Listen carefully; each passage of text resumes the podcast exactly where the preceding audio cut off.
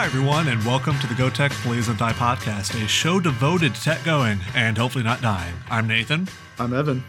and it's just the two of us this week, and that's probably for the best because we have quite a bit of misery to work through as we have players transferring out, two basketball losses, and, uh, well, I mean, Buc-ee's is still coming to town, so I guess there's some room for optimism. Yeah, yeah. The the beaver can't get here soon enough, man. Was it 2025, I think, is when it's supposed to be open? Yeah, 2026, something like that. that seems like it's a lot further away than it is, though. That That's sounds fair. like it should be ten years from now. However, I, looking I at guess it should be which will come first, the Buc-ee's or Western Kentucky and Middle Tennessee bailing out Conference USA. But I guess Mhm. that's a discussion from another time because for right now, both those teams are on our football schedule for next year. That schedule dropped this week. Yeah. Uh, I I just before we even go through this, I just want to say I hate this schedule. I think it's bad. Um, I don't like playing a week zero conference game, even if it's FIU. Uh, because normally I'd say, oh well, that's great. We'll just open up one and zero in conference. But uh, FIU beat us last year, and I got a lot more question marks right now about our team that's going to be on the field August 26th. But anyway, uh, the SMU game I'm excited about, not because I think we'll win, but because it's 20 minutes from my house. Northwestern State will be cool because my lone sibling, the one of the six of us who did not go to Tech, went to Northwestern and is a student there now. Uh, they'll probably bring their band up. He plays tuba, so shout out Matthew, who doesn't listen to this show. Uh, Better start doing some yeah. pregame, learning some stuff. But then we have an out of conference game, which is weird to say. Uh, home game with North Texas on September 16th. That's a Saturday. And rounding out the non conference, a game Matt is very excited about, as you've heard, uh, at Nebraska, September 23rd, which I guess we'll talk about transfers in a second, but. You know, could be a little bit of a revenge spot for our boy Decoldest Crawford, who's now uh, who's now a Louisiana Tech Bulldog. Yeah. So wait, you're saying that Nebraska is not in the same conference as us? I'm I'm confused about which teams uh, moved around where. Yeah, that's yeah. I mean, Nebraska did did leave the Big Twelve a while back, but I don't think they're leaving the Big Ten for Conference USA anytime soon. yet. Yeah, we'll we'll mm-hmm. keep our eyes on that one. Yeah, after that, that's when we start getting funky with the days of the week in terms of when we're playing. I guess the days themselves stay pretty much the same. But Friday, September 29th, Tech will travel to El Paso to take on UTEP. The following week, they'll head back home to face Western Kentucky on Thursday, October 5th. Then Tuesday, October 10th, Tech will travel to Murfreesboro to take on Middle Tennessee. Then they get the bye week after was that two games in Five days. I five mean, days? Yeah. I, I think they need to change that. Honestly, I don't think that's safe for the players. I mean, I guess you're talking about the same distance between like a Sunday NFL game to a Thursday NFL game, but I don't know, man. These are kids. You know, these aren't professional athletes. I, I, I don't know. I don't like it at all. Thursday to Tuesday, and then give us the bye week. Then, like, it feels like you could have scheduled that better. Yeah. Luckily, the dogs will have some time to lick their wounds for that bye week for uh, any Yeah. kind of issues that come out of that that Thursday to Tuesday uh, turnaround, especially going on the road for the second game of that. But after the bye week, Tech stays at home for a game against New Mexico State and conference mate again. And actually, the end of our year is all against new conference mates. So there's New Mexico State. The next week, Tech travels to Liberty and Lynchburg, Virginia to take on the Flames on Saturday, November 4th. We're back to a normal day of the week because we have entered November. Then at home against Sam Houston on November 11th, at Jacksonville State and Jacksonville, Alabama on November 18th. And then the game after Thanksgiving is against nobody. We have a bye week. We do not have a post Thanksgiving game this week, this year. So I, I know we don't want to spend a ton of time on this schedule right now. It's January 17th. However, uh, I hate the the five or like four day turnaround between October 5th and October 10th. Uh, I mean, you got to travel on October 9th. Like that is insane. That is that is not good. I don't know when they're gonna do homecoming. I mean, it's either gotta be like if you're doing it on a Saturday, it's gotta be September 16th or November 11th.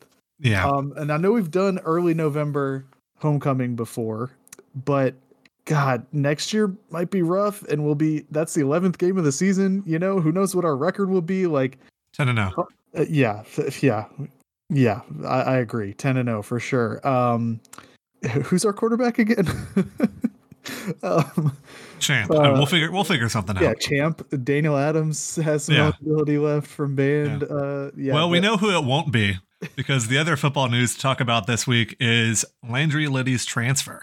Yeah, and and just one more thing on the schedule. I, I know we need to move on, but the season could be over like in the middle of November. Like November 18th is the last game, and I know that the after Thanksgiving game sucks, but like if we're not going bowling, like we're done with football like before November's even really like before Thanksgiving. That's crazy. I don't like it at all. I don't like anything about this schedule. You know, I got four games I can maybe go to you know five including smu but like man I, I just i just don't like it it's poorly executed by the conference i think it's it's bad all around so speaking of things that are bad all around uh yeah landry liddy uh Is bad all around? I mean, he wasn't playing his no, best the game. fact, the fact that he's leaving is bad all around Oh, right? okay. Yeah. Don't know where he's going to yet. There have been rumors, but there have been rumors on those rumors. nah you he he committed to uab he's, Oh, did he? going- Okay, I thought that was a- uab yeah Okay. Well, Yep. Hence it being bad all around.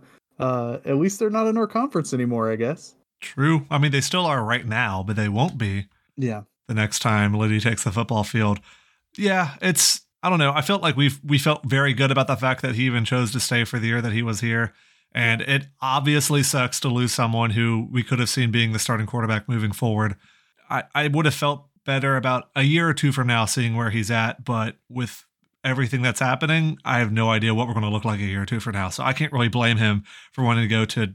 I guess UAB is not a more stable environment. They've got their own coaching issues to figure out.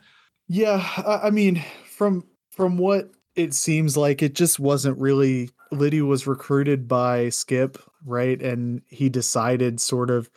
I think he wanted to stay close to home. He wanted to come to Tech. That's what he said in his in his uh you know goodbye message. Right? Was that it was a dream come true to play for Tech, and like, you know, it's it just what he wasn't Cumbie's guy, and and Cumbie wasn't his guy, and it just like it wasn't the best match between them. Is kind of what it seems like, and you know we're not in that room we're not we're not there so it's hard for us to speculate but we obviously wish him good luck and you know wish he wasn't going to uab but it is what it is i guess right he he's going to play for trent dilfer which is pretty cool so anyway I mean, to be fair, the guy's name is Trent. That doesn't sound that cool to me.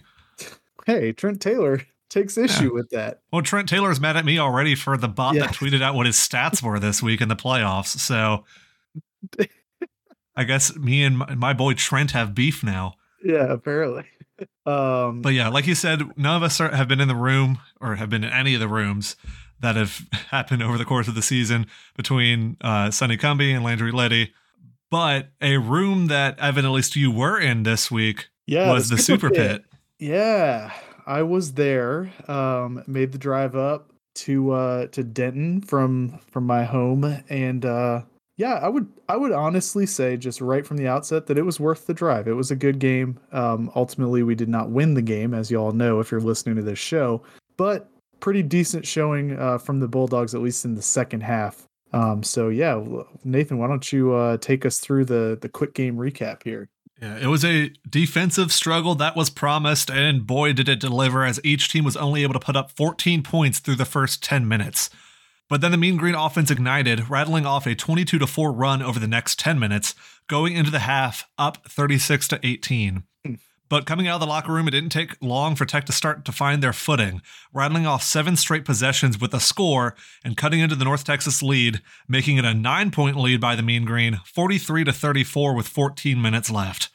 A few minutes later, a 10 to nothing run by the Bulldogs made it a one point game, and now it's exciting 49 to 48 North Texas with six and a half minutes left in the game. But as quickly as Tech grabbed that momentum, North Texas grabbed it back with a quick 8 to nothing run to make it a nine point game with five minutes left. But then Isaiah Crawford kind of took over. Man. Starting at the four minute mark, Crawford hits a jumper to make it 61 to 55 UNT. There's a missed shot on the other end, and Isaiah gets Tech a little closer with another jump shot, making it 61 to 57, a four point deficit. North Texas's Tyler Perry hits a three, but then he fouls Crawford on the other end, who hits both his free throws. The lead by North Texas is now 5, 64 to 59. Tyler Perry is fouled and only hits one of two free throws, but then Crawford Isaiah Crawford, to be specific, is fouled two on Tech's end of the floor and hits both of his free throws, making it 65 to 61, four point deficit. Tyler Perry, whose name I keep saying, although he's as involved as Crawford has been, turns the ball over, and now it's Cobe's turn to hit free throws. Lead is now two by North Texas, 65 to 63. Abou Ousmane gets fouled and misses both his free throws. Oh, those then, shots were awful. He yeah, so bad. kind of feel for the guy, but I, I'm he'd be happy with the result of the game. But then Ousmane also fouls Crawford on the other end. His night is not done, and Isaiah hits both of his free throws to tie the game at 65 with 18 seconds left. Tech needs one defensive stop to go to overtime. And we saw a week ago what happens when Tech goes to overtime. Sometimes good things happen. yeah, we had a But- lot of momentum at that point too. Yeah. Yeah, but as we saw ear- earlier in this game, momentum doesn't mean everything. North Texas's Kai Huntsberry delivers the fatal blow with a baseline jumper with four seconds left that ended up being the decider. Cobe tries a half court heave that doesn't find the net, although it was pretty close. Yeah. Uh, but North Texas ends up winning 67 to 65. Yeah, I mean, I think Cobe had a little more time than he thought too. He probably could have got about halfway between half court and the three point line, but I guess you know he he had a look, he took it, and it rimmed out. I mean, it, was it was close. It wasn't quite uh, Iona close to going in, um, but it, it was it was right there. I mean, it was it was pretty close. It could have gone in. This game, I mean, the comeback in the second half is really the story here for me. Um, and I saw today in in the press conference, you know, Talvin Hester basically said, "I didn't really say much in the locker room at halftime. It was the guys that that said, you know, hey, like we're not going down like this." And that they weren't right. They they really made it a basketball game, especially you know, they came right out of the half, like you said, Nathan, and just scored seven straight times down the floor. And North Texas really didn't do much of anything. I mean, they, they scored a little bit, but Tech, you know, really just, I mean, it was the Isaiah Crawford and Cobe Williams show for the whole half. I think I saw Kane uh, tweet that they scored 42 of 47 in the second half. And man, just just watching those two work was like it, it was just crazy in that second half where it, you're just I don't think they're actually pick and rolls, but they're at the top of the key and and uh, Crawford, you know, stands with his back towards the goal. Cobe gives him the ball, and then Crawford gives Cobe back the ball, and he just drives the lane and scores. And then they do the they do it the other way too, right? Where Cobe gives Zay the ball and Zay scores. So it's just like man, it it was just fun to watch them go off, uh, especially there in person and and uh, feel all that nervous energy in the crowd as uh, as Tech really made it a, made it a game.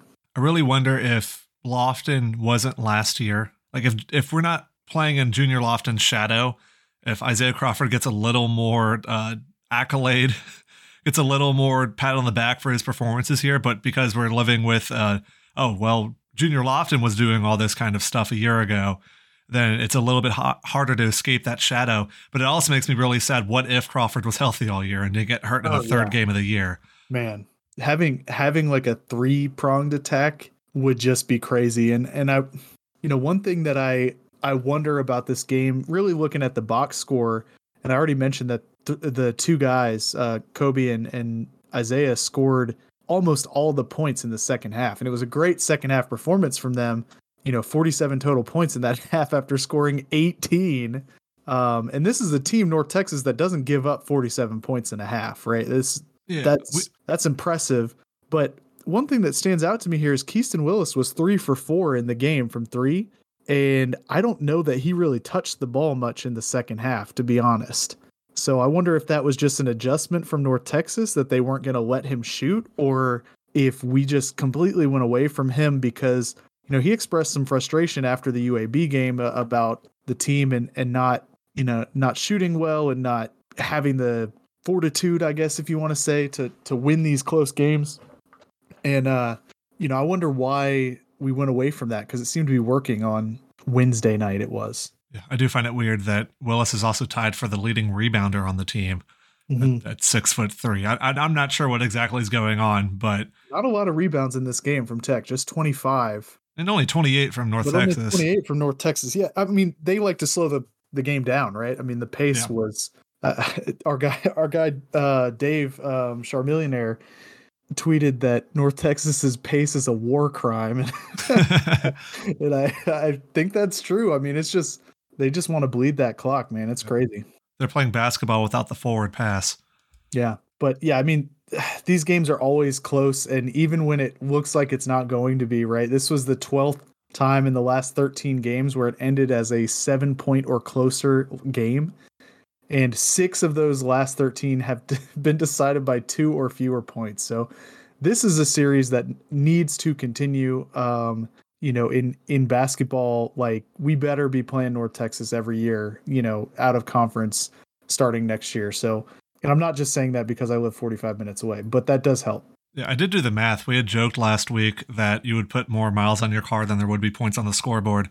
Figuring that you drove from your house, which is, I won't say the address of, but that's 96 miles round trip. There were 132 points scored, so not quite.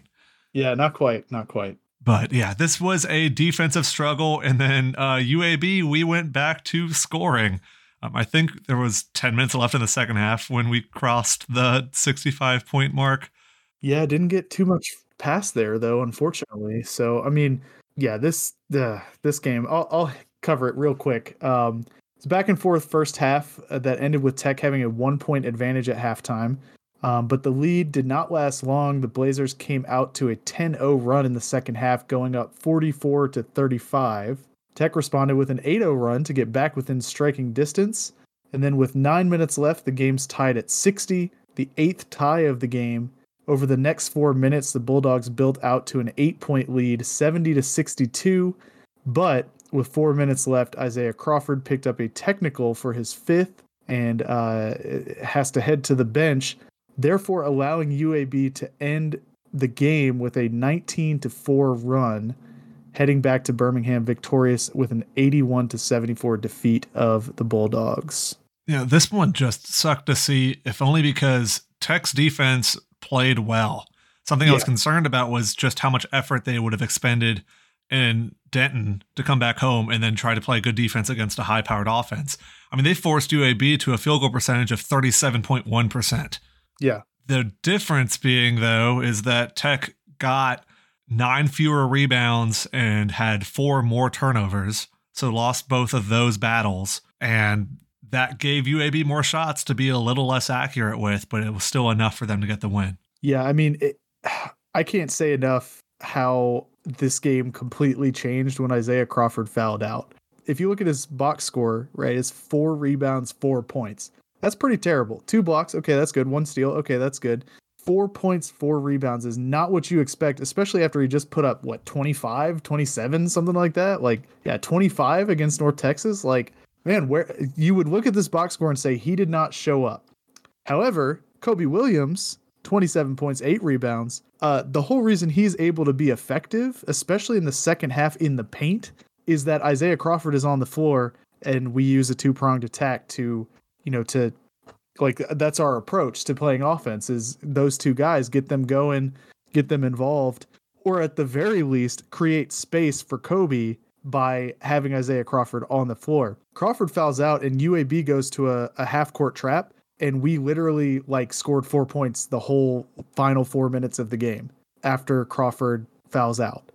So I mean, it just completely shut down our offense, uh, an offense that had been very effective, right? We, like you said, Nathan, it was like ten minutes in the second half when we passed our score from last week. Yeah. Then we scored like five more points the whole game, right? Like it, it's the fact that Isaiah Crawford had that big of an impact on our offense's like efficiency when he only put up four points himself is insane. But yeah, I mean, this really felt like a game we should have won, and it just slipped away from us because of that, you know, because of Crawford fouling out. Yeah, and I, I mean, the other thing I'll say about this game too is the fouls, man. Like every everything was a foul on both teams. Insane. Like the refs were not going to let them play UAB's got one guy fouling out and four guys with four fouls. Like, come on, man. That that's it's too much. Like you're not you're not letting them play. Tech has two players foul out. We had Kenny Hunter foul out and and Crawford. You know, it's it's just really frustrating when it's like, you know, it's stuff away from the ball, it's stuff on the ball. It's like, you know, just everything's being called a foul. There were 28 called on UAB, 26 on Tech for a total of was that 50 54 or something like that. I, I mean, just pathetic officiating from the crew. And you just want to let the kids play, right? I, I don't know, man. Let them decide it on the floor. And if Crawford doesn't foul out there, we're down to a, a photo finish, I think. But it really was kind of over when Crawford fouled out. Or if Crawford doesn't foul out and Jemison gets his fifth instead of only ending the night with four. Like there are things that happen that go, if this happened slightly differently, then the result could have been drastically different. You know, the, like you mentioned the uh the turnovers, but the rebounds, I mean, really it's the offensive rebounds we gave up that I think are the story here. It's 30 second chance points for UAB. There were some possessions where they got they got two or three extra shots, you know, just from us not boxing out. Like we were in position and and then somebody would just fly in and grab the rebound. 30 second chance points for UAB in a game that they won by 7. So, I mean, there you go. They outscored us in that category by 23 points. Yeah, just insane. Yeah. And they didn't have Jelly Walker. So, yeah, really even even like more of a reason.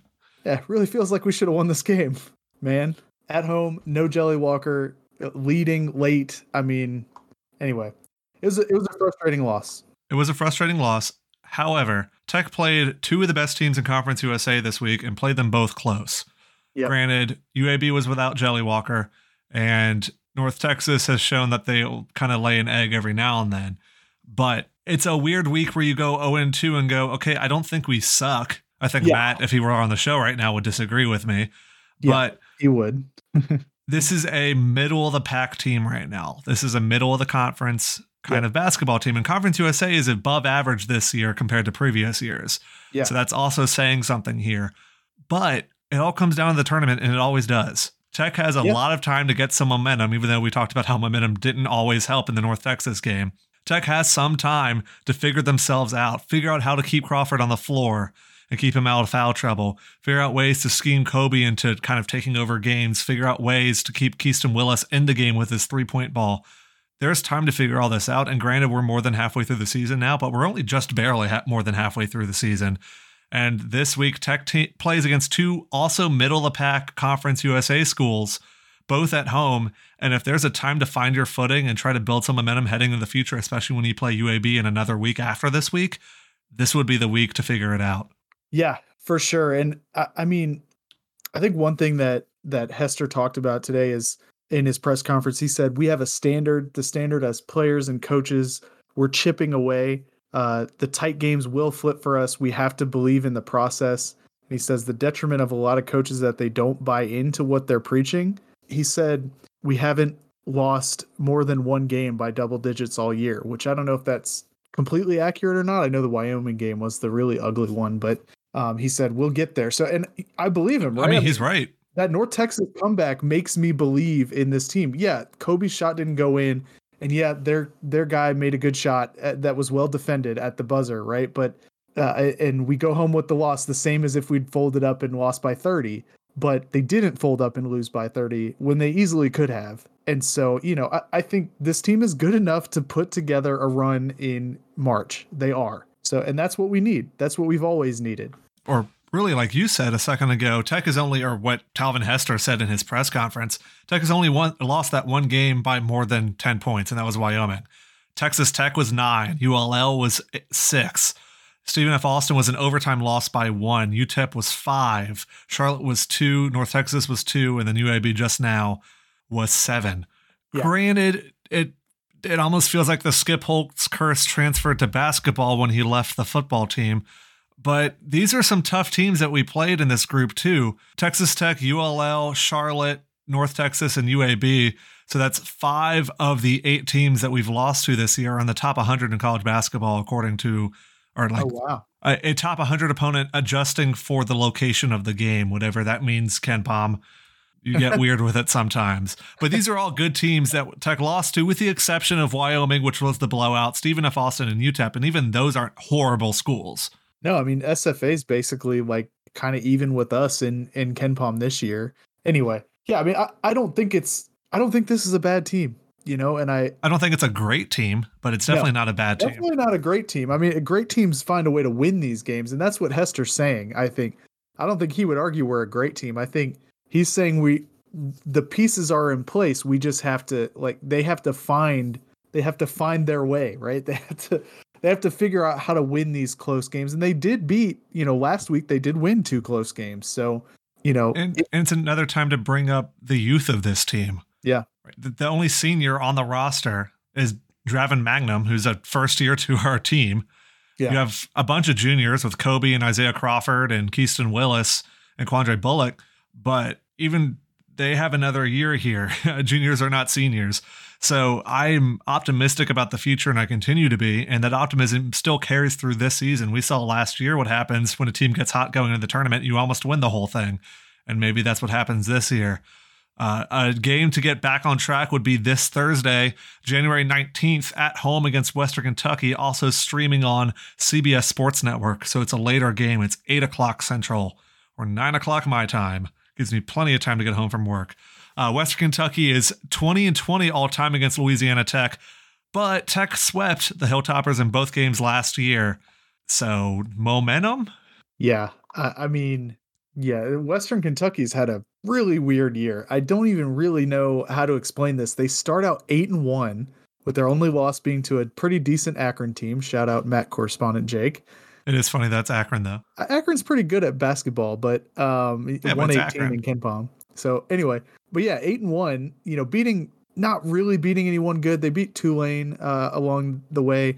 Then they had a five game losing streak where they lost to some you know some big names like Louisville, but Louisville is real bad this year. Like like real bad, like ULM bad. I think 80th worst.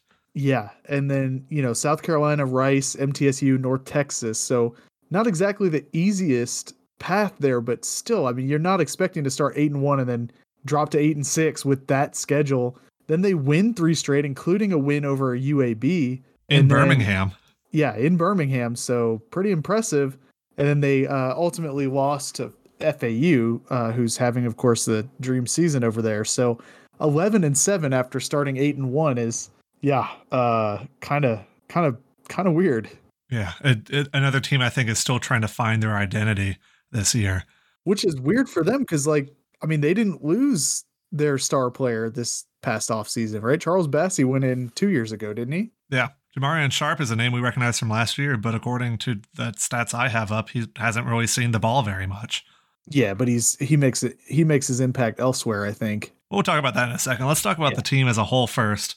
Uh, on offense, the team is a pretty good shooting team, but that mostly comes from the three point ball, which is, you know, always makes me kind of nervous.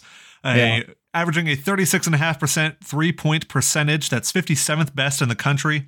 Uh, not so great at two point shooting, not so great at free throw shooting, uh, but they don't get blocks. They don't turn over the ball on steals or really turn over the ball at all, but they don't get offensive rebounds. So they're able to shoot the three, they're able to avoid turnovers, but they're not able to get rebounds. That's the three points about this offense. Yeah, I mean defensively, um, it, it's kind of interesting. They it looks like they give up a lot of offensive rebounds, so I guess they just don't rebound well on either side of the floor, which is which is kind of interesting. But what's a backboard? Yeah, they're pretty decent, you know, defending um, shots. They're 122nd overall in effective field goal percentage. Uh, they're about middle of the pack, top half in uh, in forcing turnovers, and um, you know, they give up a lot of three pointers, um, 279th in the nation, and are pretty decent at defending against the two. But I, I think the the key thing here for me is that they're number eight in the nation in block percentage. So you can bet that I'm going to pick a certain somebody as my player to watch. Not if I pick him first. Damn it! Because my player to watch. No, I'll go, I'll, I'll go ahead and let you have him. No, I mean uh, whatever, whatever you feel, man. Whatever you feel. And I'll go for the chaos then. Yeah, my player to watch this week is Jamarion Sharp. Like you said, Evan, a second ago, eighth best block percentage on defense, and that's because they have the number one blocker in college basketball. Yep. I believe block percentage is the number of block shots over opponents' two point attempts. So 17% of the shot, two point shots that are attempted while Sharp is on the court, he blocks. uh, man, am I? Wow. Am I reading this right? So I, I went to Jamarion Sharp's uh, player profile on KenPom. Looks like last year he had the number one effective field goal percentage in the nation, seventy three point two percent, which is uh, quite impressive. Pretty good. Yeah. Yeah. Uh, that and he also he was number two in block percentage, even though he had a better block rate last year, seventeen point eight percent. But yeah, let's see. Last year in in their conference tournament game against us, their loss against us, uh, he had six blocks. In their earlier game where we came back and won seventy four to seventy three, he had four blocks. He also had a 10 block performance last year, a double double. No, a, tri- a triple double with 10 points, 11 rebounds, or 12 rebounds, and uh, 10 blocks. I don't think I've ever seen that before. That is insane. Yeah. So, anyway, obviously, Jamarion Sharp it, it can have a huge impact, especially, you know, if Tech can't get Yeah. the three ball going, right? I mean, that's going to be huge.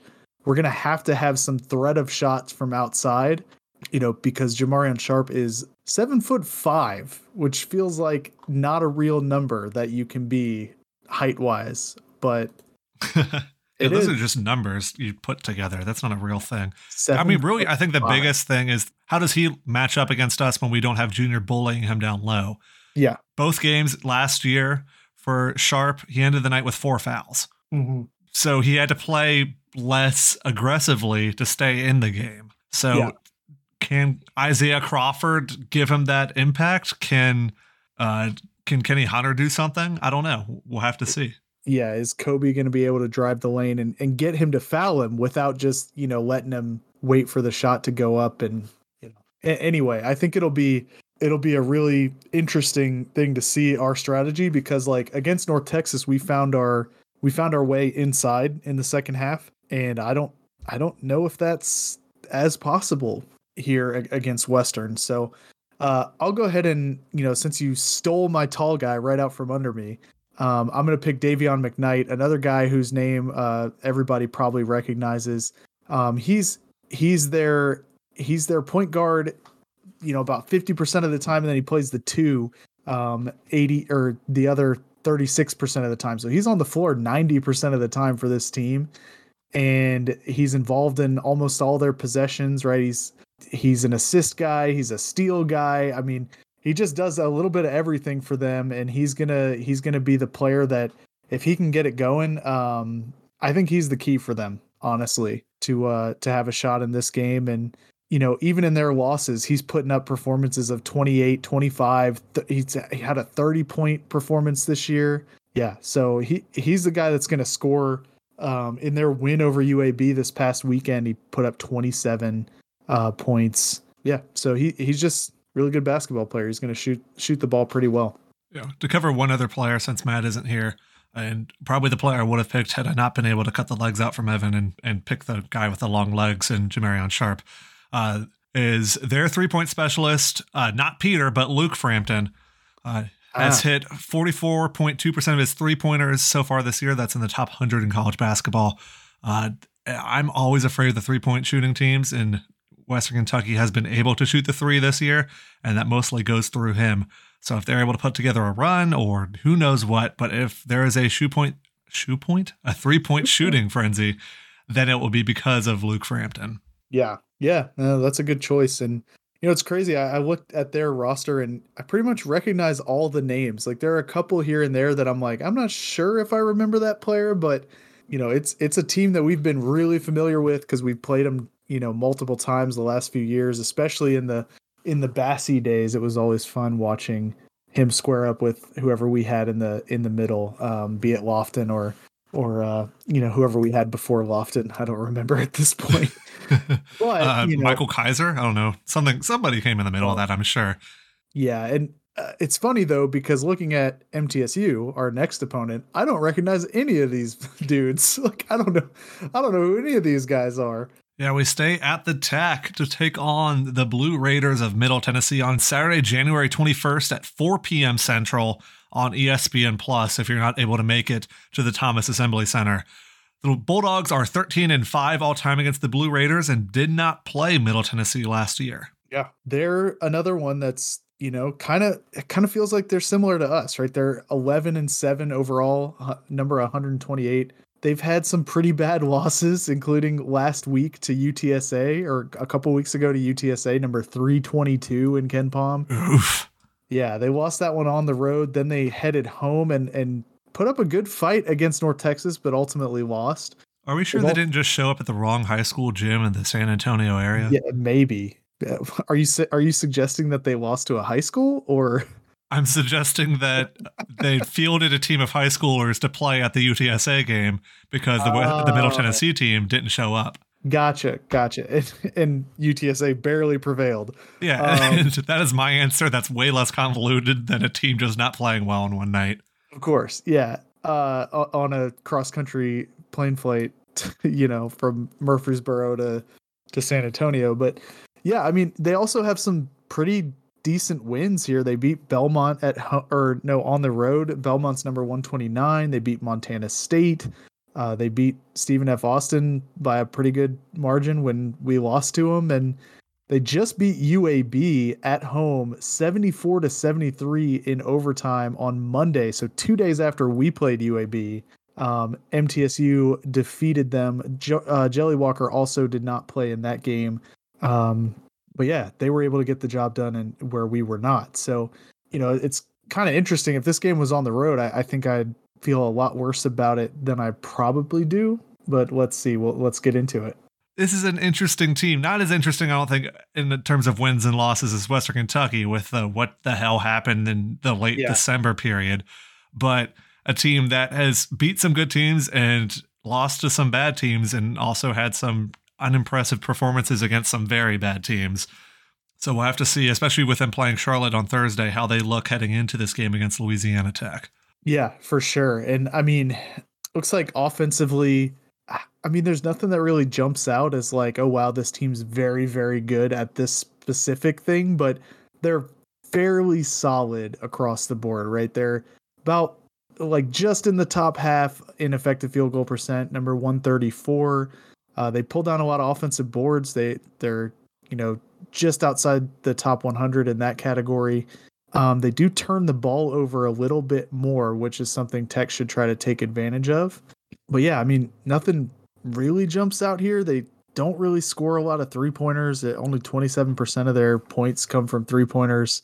Yeah, anything anything jump out to you here?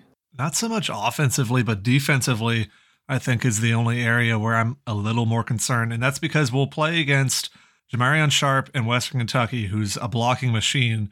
But then we'll play a, Middle Tennessee team that also is able to get defensive blocks. They rank seventh best in the country, uh, with 16% of the shots taken against them being blocked. Uh, most of which have come from a guy who is only six foot eight. Sorry, six foot seven. Uh, and we'll talk about players in a second, but Teafale Lenard is a six foot seven guy who ranks in the top 40 in blocks in the country. So a different style to try to be wary about. And if Tech tries to drive, or if Cobe's not able to get the fouls when he drives and instead gets his shot misdirected or blocked entirely, that's a concern I have. However, if this is a night for Keaston Willis to kind of like show up after the post game comments he made earlier this week, it would be this one because Middle Tennessee is only allowing a 37% three point percentage, which is four points worse than the Division One average. So that means that Middle Tennessee is a bottom 50 three point defense. So this should be a game that if Tech wants to shoot the three point ball and if they happen to get hot, there won't be much stopping them, which is good news because Tech could use a win. Yeah, for sure. And I mean, like you said, come on, like let's see it then. You know? Yeah. yeah. The really interesting thing, though, I see on this page, though, is something I think you probably already knew.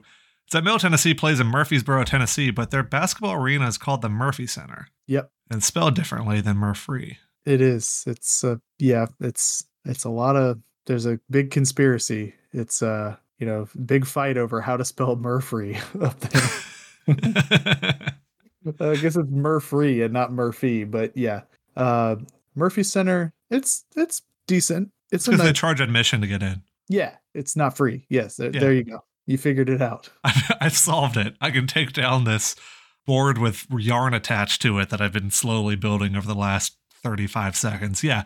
Anyway, is there a player on this team that scares you with this Middle Tennessee squad? I mean, it's it's interesting because you know normally a team will have one either their point guard or their shooting guard as their sort of major contributor in uh in KenPom. And you know, I'm normally looking a little bit further down the page to find that that center, that big that's going to clog up the middle and stop Cobe from doing what Cobe wants to do. Uh on Middle Tennessee though, their their five is six foot six DeAndre Dishman, uh, which is a great name for a basketball player. Uh, you know, unfortunately, his assist rate is not that high. It's the highest on the team, eighteen point five, uh, but it's not like nationally ranked. So uh, he, but this is a five. He plays seventy percent of the minutes at the five. He handles the ball on twenty seven percent of possessions, which is you know pretty high. Has a really high effective field goal percentage. Pulls down offensive boards. I mean, this guy this guy does a little bit of everything. A lot of blocks, a lot of steals he's six foot six playing the five, and he's pretty effective at it. Um, you know, so DeAndre Dishman is is going to be my guy here to watch. I mentioned Lenard a second ago, who's able to get those blocks. He's also able to get steals uh, as a six foot seven. Uh, he plays both the three and the four quite a bit, so we'll see who he's matched up. But really, I have my eyes on who I'm collectively calling the Eli's and Eli Lawrence and Elias King. I'm sure they love that that tandem nickname mostly because I'll be true to brand. If you'll be true to brand and pick the big, I'll pick the three point shooters. Eli Lawrence, number five, has taken 76 three point shots, and Elias King has taken 65. Uh, both of them averaged 35% from three point land, which is not great, but those are the guys who will shoot the three pointers. That's not a horrible three point shooting percentage, but all it, in a sample size of one game, one of those two guys could get hot, and that could spell trouble for Louisiana Tech. Yeah, and they're not particularly good at shooting threes, but like you said, I mean, it they don't look at that before the game and say like, "Okay, we're not good at shooting threes, so let's not even try." No, if one of those guys gets a hot hand, they will absolutely take it and, you know, take it to the bank with a W coming out of Ruston. So, yeah. and to be fair, the guy who actually has the best three-point shooting percentage on the team is the backup to your guy. Yeah. Was it the 18% of the time, 28% of the time that DeAndre Dishman isn't on the court, it's usually Jared Coleman Jones, and he has hit two three pointers as a six foot ten center. Yep. Yep. Two of two. He has yet to miss. Yeah. So thousand batting a thousand there. Um, but yeah, I mean, I, I think this Middle Tennessee team is really interesting, right? I, I don't really know what to make of it. Um, because they don't jump out at you, but they have beaten some pretty good teams. So, with that being said, let's go to predictions. We'll predict both these games at the same time. Uh, both these games, all three of the bureaus that we use to talk about predictions by computer polls, all pick Tech to win both of these games. For Western Kentucky, KenPom gives Tech a 63% chance to win, 74 to 70. Massey gives Tech a 61% chance to win, 72 to 68. And ESPN BPI does not do score predictions, but they do give Tech a 66.6% chance to win. That sounds ominous. Don't like that. Uh, but they still predict us to win. So I guess that's better than a 66.6% chance to lose. Uh, then against Middle Tennessee, again, both these games are at home. KenPom gives Tech a 58% chance to win with a final score predicted of 71 to 69. Massey is 67% chance to win, 73 to 68. And ESPN goes less with the sign of the devil and a 65% chance to win for Louisiana Tech in this one. Sign of the beast. That's what I was trying to think of. That's what it's called. Anyway, a lot of 60 something percent chances to win both of these games. Yeah. Uh I I'd say that's about how I feel about both the games. I mean, you know, I'm not sure with this team just like we've talked about all season. I'm not sure what the identity is going to be week to week, but it feels like we found the balance of Cobe and Isaiah, especially in that second half um, against North Texas. And like I said, Isaiah's score did not show up in the UAB uh, loss, but his presence on the court was obvious once he was off the court, right? So it feels like with those two guys on the floor, we uh, we have a pretty decent offensive attack, and especially if we can get some uh, a third player involved, like Keaston scoring 23, I believe, in that UAB loss. I don't know, man. I think this team has you know, they have it in them to win close games. We saw that not this past week, but the week before that. And they played two much better teams, North Texas and UAB, close, and probably could have won both of those games, at least one of them. So I think playing against decent but lesser competition than last week, both at home, I think we've I think we win both of these games. I think they're close within single digits, but I'll say Tech beats Western, let's say 78 to 75, and MTSU, let's say 68 to 62. Yeah, I really think this will be a bounce back week for the Bulldogs. I, I think you feel pretty good about those two games, even though they're losses, and that's able to carry over a little bit. Uh, Western Kentucky ha- has shown they're able to show up sometimes, but I really don't think that they've fully solved the issues that caused that five game losing streak in late December.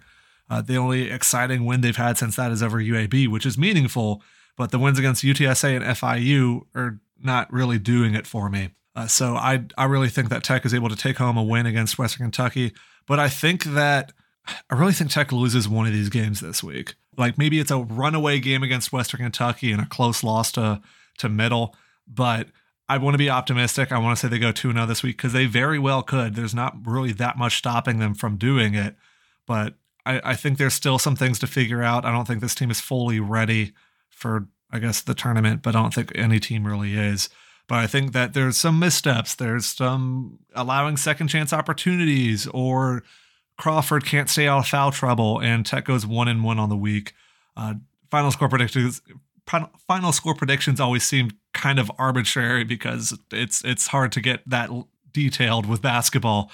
But yeah, I think that both anyway. these games are in the in the 70s for Tech. So I think Tech scores like let's say Western Kentucky is 75 to 62 and then Middle Tennessee is like a 1 point loss 76 to 75. Mm. Yeah, I could see that too. Yeah. Hopefully not, but you know, hopefully a bounce back week across the board. Yeah.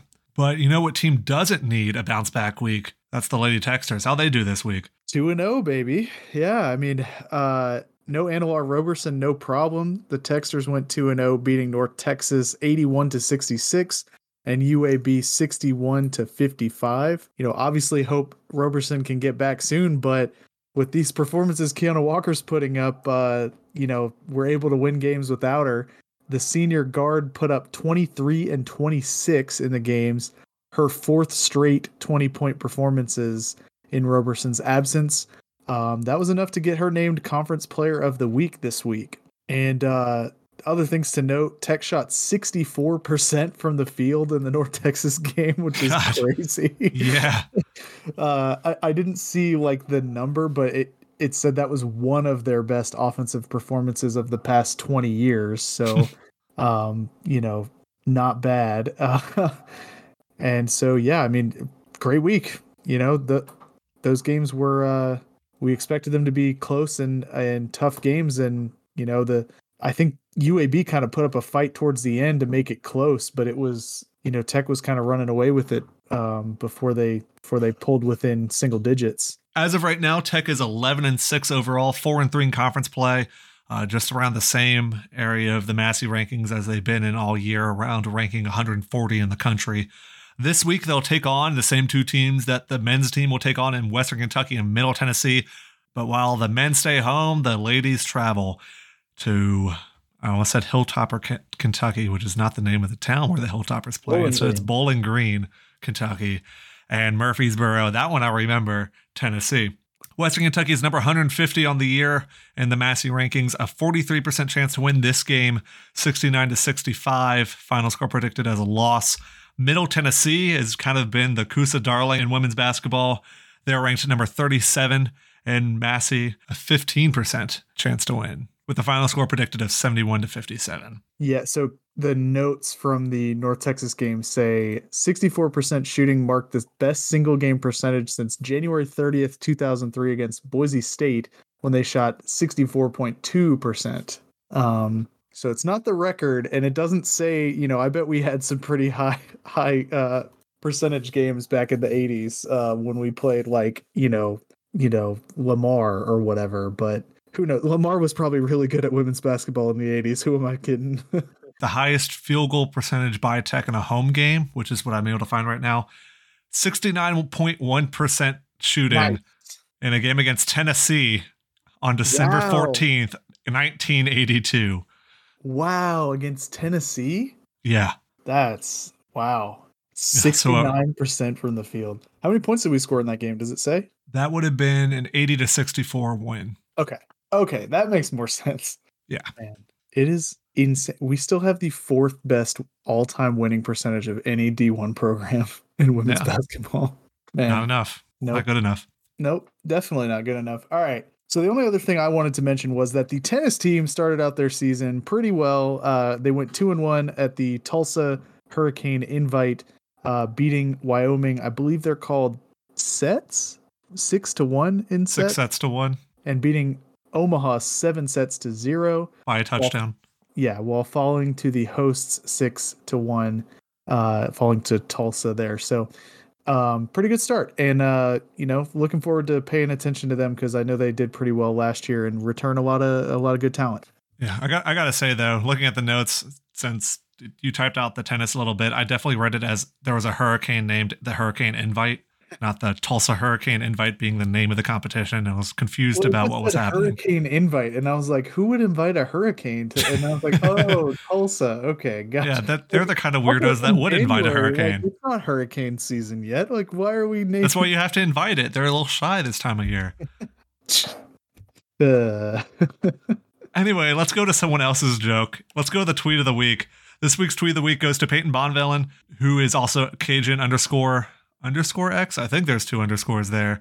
Yeah. Who, with the news this past week of the Buc-ee's coming to Ruston and Landry Liddy exiting, it's a soul for a soul, and then a picture of both. great tweet. Um, you know the yeah we we we lost Landry Liddy, but we gained one oil based beaver. So Is there the you go. beaver oil based, or does he just profit off of the oil? I mean, uh, maybe both. I, I don't know. Like he's he's so into the oil industry that he's like become oil. I do like the idea of an oil tycoon beaver. Really kind of like doing a VeggieTales version of U.S. history. But yeah, that about wraps it up for this episode of the Go Tech Please Die podcast. As always, you can follow us on Twitter at G O T E C H P L S D N T D I E or head to our blog, gtpdd.dog, where you can read some blog posts. You can also go to the shop on the website, gtpdd.dog slash shop, where you can get this month's shirt of the month while it's while it's still January. It is a hand check shirt. So go ahead and get that shirt and several of the other shirts that are still up for sale at gtpdd.dog slash shop. And until next time, I'm Nathan. I'm Evan. Sorry. Go Tech. Please don't die.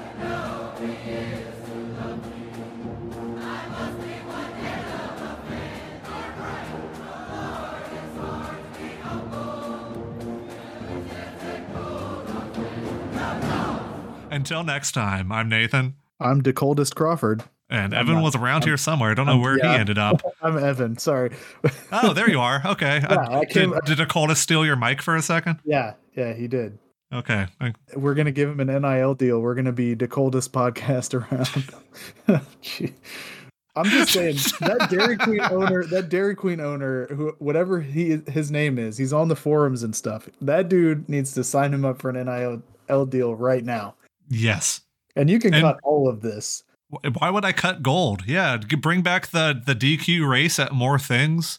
Yeah. Put put the ice cream cone in a jersey of Decoldest Crawford. who get who gets to be the cold? Yeah, like who's who's Which the one- coldest?